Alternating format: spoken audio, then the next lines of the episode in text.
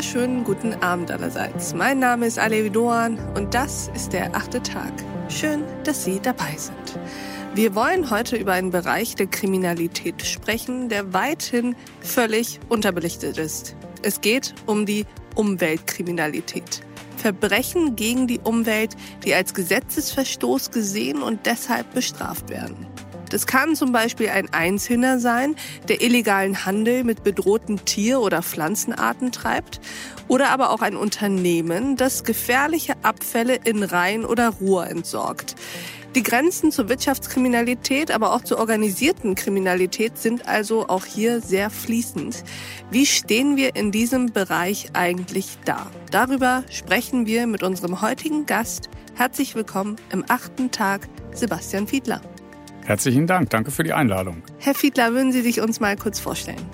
Ja, mein Name ist gerade schon gefallen. Ich bin 48 Jahre alt, stamme ursprünglich aus dem Ruhrgebiet und bin jetzt seit mehreren Jahren als Vorsitzender der, man könnte sagen, Kripo-Gewerkschaft, die heißt Bund Deutscher Kriminalbeamter, aktiv. Habe noch eine halbe Stelle in der Fortbildung der Kriminalpolizei und beschäftige mich so schwerpunktmäßig mit Fragen der Wirtschaftskriminalität, Geldwäsche und deswegen im weiteren Umfeld äh, schwimmt da im wahrsten Sinne des Wortes auch die Umweltkriminalität häufig mit.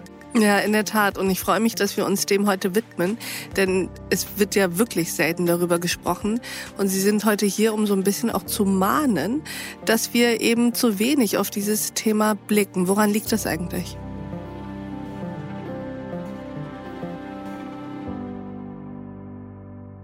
Das ist eine gute Frage. Im Ergebnis ist es jedenfalls so, dass wir viel zu wenig tun. Mhm. Und das führt auch dazu, dass dann nichts in unseren Statistiken steht. Wir sagen da so fachlich zu, dass es sich um Kontrollkriminalität handelt.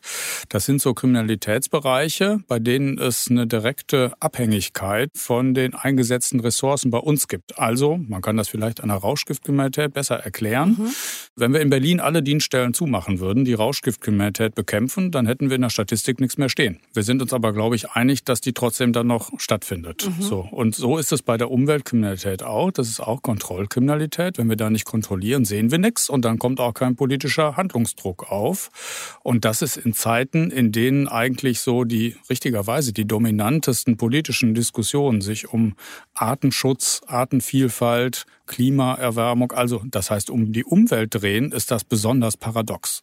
Das ist es wirklich, weil wir reden so viel wie selten zuvor über Umwelt, auch darüber, wie wir die Umwelt schädigen, wie sie sich auch verändert und über Umweltkriminalität reden wir ganz wenig. Ich habe eine kleine, vielleicht Detailfrage, aber was ist denn der Gegenentwurf zu dieser Kontrollkriminalität? Also was ist, weil Sie das eben beschrieben haben, ja.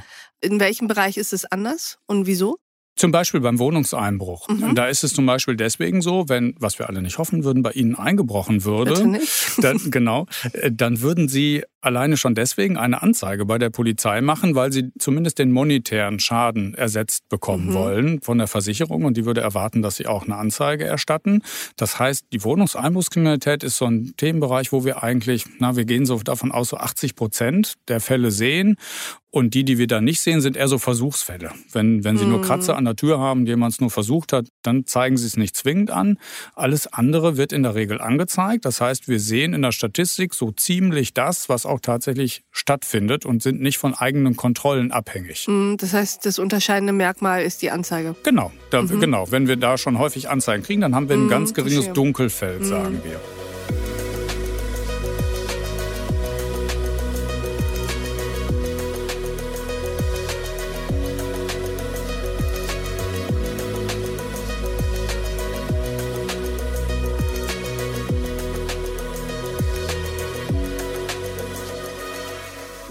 Dann helfen Sie uns jetzt erstmal bei der Klärung von Umweltkriminalität.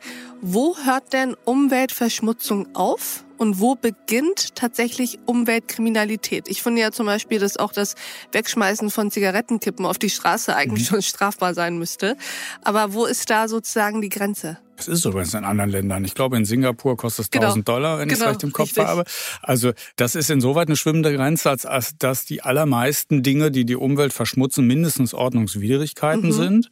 Und je nachdem, wie schlimm die Verschmutzung ist oder ob sie das professionell machen, sind wir dann im strafrechtlichen Bereich. Mhm. Das war früher mal so, waren alles so Nebengesetze und das ist vor einigen Jahren alles ins Strafgesetzbuch überführt worden. Mhm. Also das heißt, die Dinge, über die wir reden, sind unzweifelhaft kriminell. Das heißt, wenn beispielsweise Unternehmen bestimmte Dinge ableiten würden in den Reihen, wir kennen aus dem Bereich Rauschgiftkriminalität gibt es eine Verbindung, wenn so synthetische Rauschgifte hergestellt mhm. werden, dann mhm. leiten die Gruppierungen das automatisch in die Erde. Auch mhm. das wäre automatisch strafbar. Also es geht im Prinzip um Schutz von Luft, Wasser und Erde.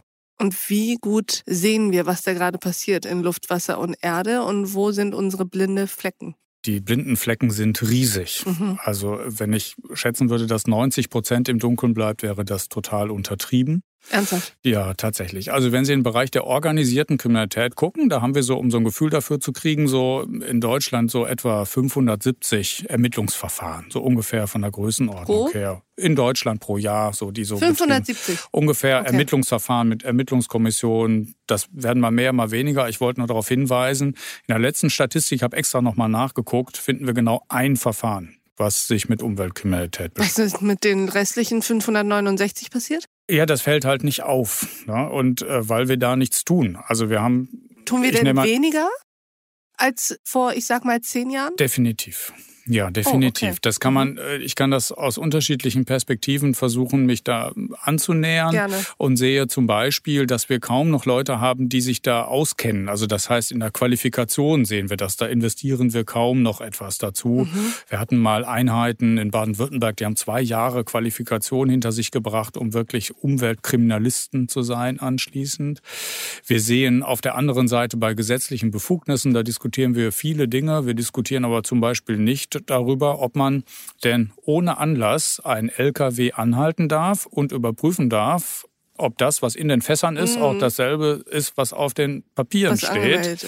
Und das darf man auch nicht in jedem Bundesland das, das kontrollieren. Das darf man de facto im Moment also nicht. Einfach mal Je nach Bundesland. LKW. Okay. Je nach Bundesland, es sei denn, es tropft was raus. Mhm, ja, okay. Also ich versuche das etwas einfach mhm. jetzt äh, deutlich zu mhm, machen, weil das ist schon so tatsächlich der Punkt. Also wir mhm. müssten wirklich natürlich aktiv kontrollieren. Mhm. Und wenn wir jetzt an die richtig großen Fälle denken, dann müssen wir die nationalen Grenzen verlassen und müssen uns vergegenwärtigen, dass natürlich die großen, zum Beispiel illegal illegalen Abfallentsorgung, internationale Kriminalität sind.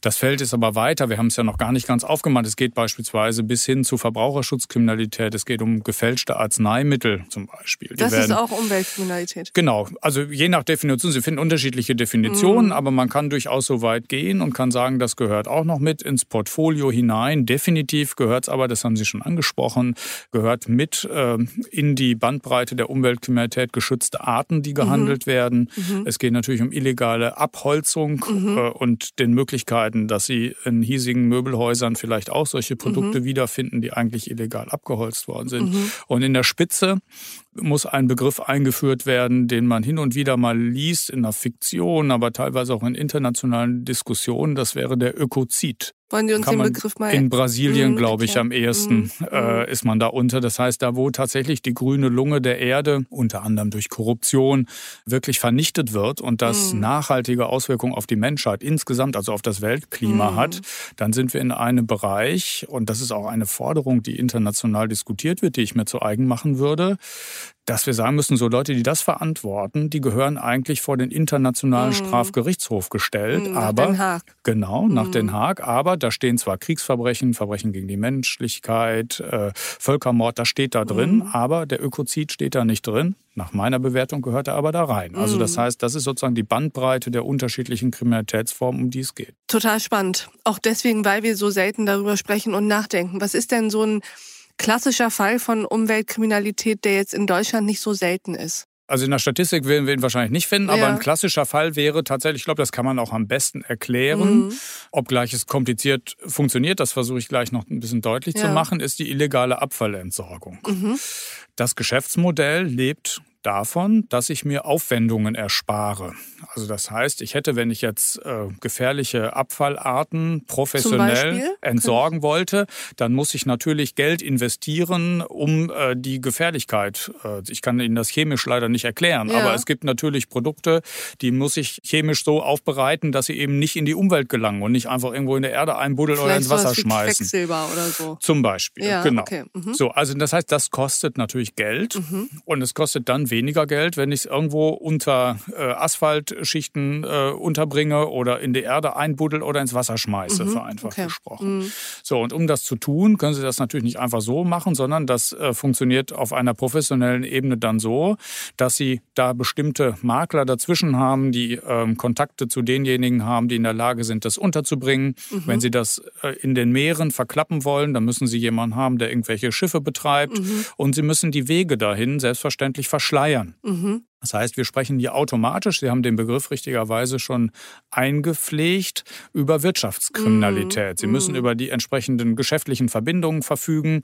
Sie müssen die entsprechenden Kontakte verschleiern. Mm. Und das müssen Sie in beide Richtungen tun. Das mm. müssen Sie in Richtung des Weges des Abfalls tun. Und auf der anderen Seite fließen ja entsprechende Gelder. Und äh, da ist das Themenfeld der Geldwäsche ebenfalls virulent und hat damit zu tun. Also diese professionell betriebene mm. Umweltkriminalität funktioniert, wenn sie aus Sicht der Täter gut gemacht ist, außerordentlich kompliziert. Mm. Aber sie ist nicht so selten. Und das sehen wir immer dann, wenn wir solche, solche Operationen, äh, sagen wir dazu, international durchführen. Das ist in diesem Jahr zum dritten Mal gemacht worden. 67 Staaten der Erde haben sich mit, das sind insgesamt 300 Sicherheitsbehörden mm. gewesen, haben sich zusammengetan und haben 30 Tage lang einmal Schiffe kontrolliert auf den unterschiedlichen Weltmeeren. Also das darf man dann. Also LKWs kontrollieren darf man nicht, aber Schiffe auf den ohne Weltmeeren... Ohne Anlass darf man nicht, ohne Anlass. Ja, ne? Also das ja. ist sozusagen aber in den Länderregelungen Anlass geregelt. Bei den Schiffen? Nein, das hatten die nicht, aber mhm. das ist ja jetzt auch keine bundesgesetzliche Länderregelung, mhm. sondern da haben tatsächlich Europol hat da mhm. mitgemacht, Interpol mhm. hat äh, da entsprechend mitgemacht. Es haben, ich glaube, 16, 17 europäische Staaten und die anderen sind Euro, außereuropäisch gewesen. Und nageln Sie mich nicht genau auf die Zahl fest, aber es sind jedenfalls, ich habe in Erinnerung, ich glaube, 1600 Ermittlungsverfahren daraus resultiert. Und man mhm, hat wirklich Wahnsinn. festgestellt, dass äh, wirklich alles Mögliche tatsächlich schlicht und ergreifend in den Meeren verklappt wird. Mhm, und sozusagen als Folge dieser komplizierten Prozesse, die ich versucht habe mm. gerade zu beschreiben. Das mm. macht eben deutlich, dass wenn wir da wirklich unsere Umwelt besser schützen wollen, müssen wir solche globalen Initiativen haben, müssen bei uns Leute haben, die in der Lage sind, da mitzumachen und sich gut auskennen mm. und müssen da aus Sicht der Sicherheitsbehörden investieren, um die Umwelt zu schützen. Weil, vielleicht letzter Satz dazu, weil man muss sich das wirklich, ich finde, auf der Zunge zergehen lassen, dass wir einerseits riesige Diskussionen darüber führen, richtige Diskussionen, die Klima Erderwärmung muss gestoppt mm, werden. Mm. Die, Bio, das, das der, wollte ich gerade sagen, das mm. Bedrohlichste ist aber noch nicht mal die Klimawandel, mm. sondern unmittelbar die Biodiversität ist das Problem. Wenn wir das Artensterben nicht aufhalten, dann existiert die Menschheit irgendwann nicht mehr. Und wir diskutieren da über äh, Maßnahmen im die wir gesetzlich regeln, also über, im legalen Bereich. Mhm. Und da müssen wir doch erst recht uns um mhm. die kümmern, die sich um all das überhaupt gar nicht scheren und professionell die Umwelt schädigen, um eigenen Profit zu haben. Mhm. Und dass die Diskussion nicht daneben mindestens genauso geführt wird, halte ich für einen wahnsinnigen Skandal. Dem schließe ich mich total an. Und die Frage ist jetzt, woran liegt das? Ich habe eine Vermutung. Mhm. Meine Vermutung wäre, die fällt mir jetzt einfach so ein, dadurch, dass es eine eigentlich globale Aufgabe ist, also es ist auch ein Fluss kann man eigentlich nur schützen, wenn alle Länder, durch die dieser Fluss äh, fließt, da gemeinsam anpacken. Das heißt, man braucht vor allem Kooperation mit anderen Ländern. Mhm. Und ich habe das Gefühl, sobald es darum geht, EU-weit, geschweige denn international zu kooperieren, wird es eher schwierig. Und dann dreht man sich lieber davon weg. Ich glaube, das ist ein Argument, aber ich glaube, mhm. es ist nicht das einzige. Sondern? Sondern ich hätte die These, wenn wir auf der Spree so viel Plastik äh, sehen würden, jeden Tag, mitten im Regierungsviertel, mhm. wie wir das in anderen Staaten, die wir mhm. früher Dritte Welt genannt haben oder so, sehen würden, was da an den Stränden alles so äh, rumschwimmt, äh, dann wären wir da sehr schnell aktiv. Das glaube ich schon. Wenn das vor unseren Augen sichtbar wäre, wäre mhm. der Effekt, glaube ich, schon ein anderer. Es ist aber eben vielfach Kriminalität, die wir so nicht sehen und die deswegen auch die politische Debatte in Deutschland gar nicht wirklich anheizt. Mhm. Ähm, ich glaube, das ist nochmal ein wichtiger Punkt. Und das mhm. ist ein verbindendes Element zu vielen anderen Kriminalitätsphänomenen, die mir jetzt gerade so einfallen, bei denen ich das auch so feststelle. Ich beschäftige mich jetzt seit vielen, vielen Jahren mit der Geldwäsche und die ist mm. auch irgendwie so unsichtbar. Ja, also mhm, die, total. Da kann man auch durchaus, so abstrakt. Keiner weiß so richtig, was er sie sich ist so abstrakt soll. und da gibt es Studien und da sagt die Uni Halle, das wären aber doch irgendwie 100 Milliarden Euro im Jahr, die hier kriminell erwirtschaftet mm. werden. Naja, und dann bleibt das so eine abstrakte Zahl. Dann denkt man sich, ah, das wäre ja doch schön, was wir davon alles finanzieren könnten. Die ganzen Schulen ausstatten, mm. die Pflegebedarf könnten wir dadurch regeln. Das würde alles irgendwie ausreichen und dann ist es aber irgendwie wieder vorbei, weil der Skandalisierungseffekt irgendwie nicht ausreicht. Mhm. Und ich habe schon den Eindruck, dass es bei der Umweltkriminalität irgendwie auch so ist. Das ist irgendwie weit weg und ähm, die Effekte, die das eigentlich tatsächlich auf uns hat und die, die unter anderem, Sie haben es gerade richtigerweise gesagt, die Artenvielfalt dadurch mhm. unter anderem bedroht, die kommen erst dann an, wenn Sie Wenn's irgendwo sehen, ist. was das, nee, ich mache es noch konkreter, ja. wenn es irgendwo ein Fell hat das Tier, was bedroht ist. Also mhm. wenn wir die äh, Geschichte nochmal lesen, die erst vor wenigen äh, Wochen in den Schlagzeilen nochmal war, dass äh, wenn bestimmte Affenarten wenn da die Babys gehandelt werden und dann zehn erwachsene Affen umgebracht werden müssen, damit mm. man ein Baby an einen chinesischen Zoo mhm. verkaufen kann, mm. dann empört uns das so ein bisschen, weil wir dann Mitleid haben irgendwie und dann poppt das mal ganz kurz so auf. Aber was haben wir schon damit zu tun, wenn das da hinten irgendwo mm. passiert? Das ist scheinbar schon, glaube ich, so in der in der politischen Diskussion ein bisschen der Effekt. verstehe. Also zum einen die Tatsache, dass wir es einfach nicht sehen, dann auch, dass es von der Distanz her einfach weiter mhm. weg von uns ist, weil mhm. wir vielleicht nicht direkt oder nicht so viel Strand haben und nicht direkt in, an diesen Ozeanen wohnen, in denen das alles stattfindet. Und hinzu kommt auch, dass es extrem abstrakt tatsächlich mhm. ist, weil wir es nicht sehen. Und das führt, glaube ich, automatisch zu einer Art von Ohnmacht, was dann ja. wiederum dazu, oder gefühlten Ohnmacht, was dann ja. wiederum dazu führt, dass man es verdrängt. Und ich ergänze noch einen Effekt. Wenn ich da nichts tue und es steht nichts in der Statistik, dann muss Horst Seehofer sich auch vermeintlich nicht rechtfertigen. So, und das ist aber doch der Teil, an dem sich was ändern lässt. Naja, schon, äh, definitiv. Und es ließe sich zum Beispiel dann etwas ändern, wenn wir da mal die Forschung ertüchtigen würden. Also ich höre da aus dem Bereich der Wissenschaftler, die sich dort, es sind jetzt so viele irgendwie auch nicht, aber die sich da umtreiben, wir haben dazu mal ein Symposium gemacht, äh, dass äh, sie sagen, wir wissen aus Sicht der Forschung irgendwie viel zu wenig. Wir können ganz mhm. genau erklären, wie bestimmte Rauschgiftrouten funktionieren, da wissen wir ganz viel. Wir kennen von Satellitenbildern die Anbaugebiete, mhm. wir können so ungefähr, wir können hier das Abwasser untersuchen und nach dem Motto, wer kokst, der pinkelt und dann kommt mhm. schon irgendwie was an und dann können wir uns ein Bild davon machen. Ja, also da, da, da können wir durchaus ein bisschen irgendwie was tun, aber im Bereich der Umweltkriminalität wissen wir viele schlicht mhm. nicht. Und ich hätte schon den Wunsch, wenn wir da ein paar Forschungsgelder mal in die Hand nehmen und dem Phänomen mal zu etwas mehr Aufmerksamkeit verhelfen, indem wir mal aufschreiben in Form von Studien, welche Auswirkungen hat das denn eigentlich, mhm. dann würde das möglicherweise in der Lage sein, die politische Diskussion so ein bisschen anzuschieben. Mhm. Das heißt, am Ende geht es wieder darum, den politischen Willen dahingehend vielleicht zu ja, artikulieren und da auch hm. eben die Forschungsgelder, die Unterstützungsgelder hinfließen zu lassen. Und dafür bräuchte es wahrscheinlich erstmal eine öffentliche Aufmerksamkeit für dieses Thema. Genau, wir müssen, man könnte das mit einer Überschrift versehen, wir müssen im wahrsten Sinne des Wortes den Schmutz an die Oberfläche befördern. Und ich finde, Herr Fiedler, das haben wir beide doch heute schon mal ein bisschen getan, oder? Ja, ich bin dankbar für die Gelegenheit. ich bin dankbar, dass Sie bei uns waren. Vielen Dank für diesen sehr schönen achten Tag sehr, mit Ihnen. Sehr, sehr gerne. Danke für die Einladung. Und ich danke auch Ihnen, liebe Hörerinnen und Hörer Hörer fürs Mithören und Mitdenken. Und ich würde mich freuen, wenn wir uns im nächsten achten Tag wieder begegnen. Bis dahin, auf sehr, sehr bald. Ihre Alev Doan. Man's a filthy creature, raping the land and water and the air.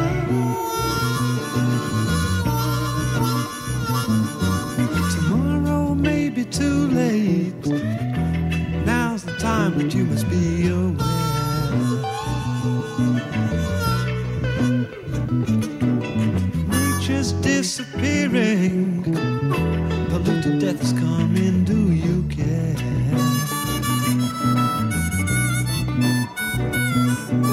Garbage going nowhere. Soon the dumps will spread to your front door.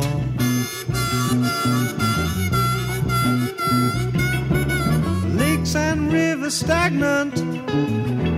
Nothing lives or grows like years before.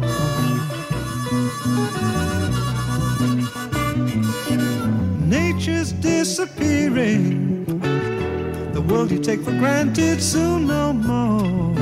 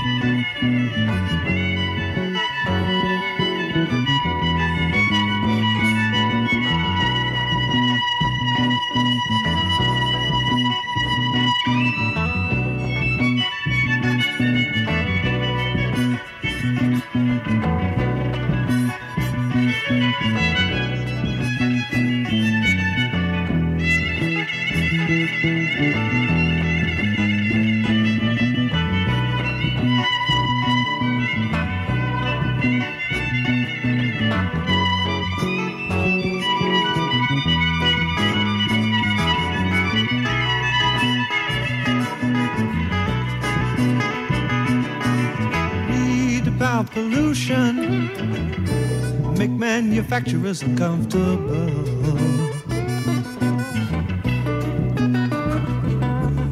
Boycott at the market, containers that are non returnable.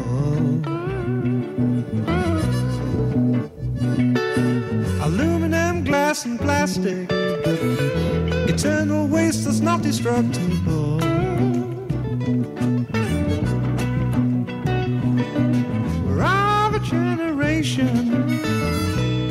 May live out our natural time. But as for all our children, born to suffocate in a human's life,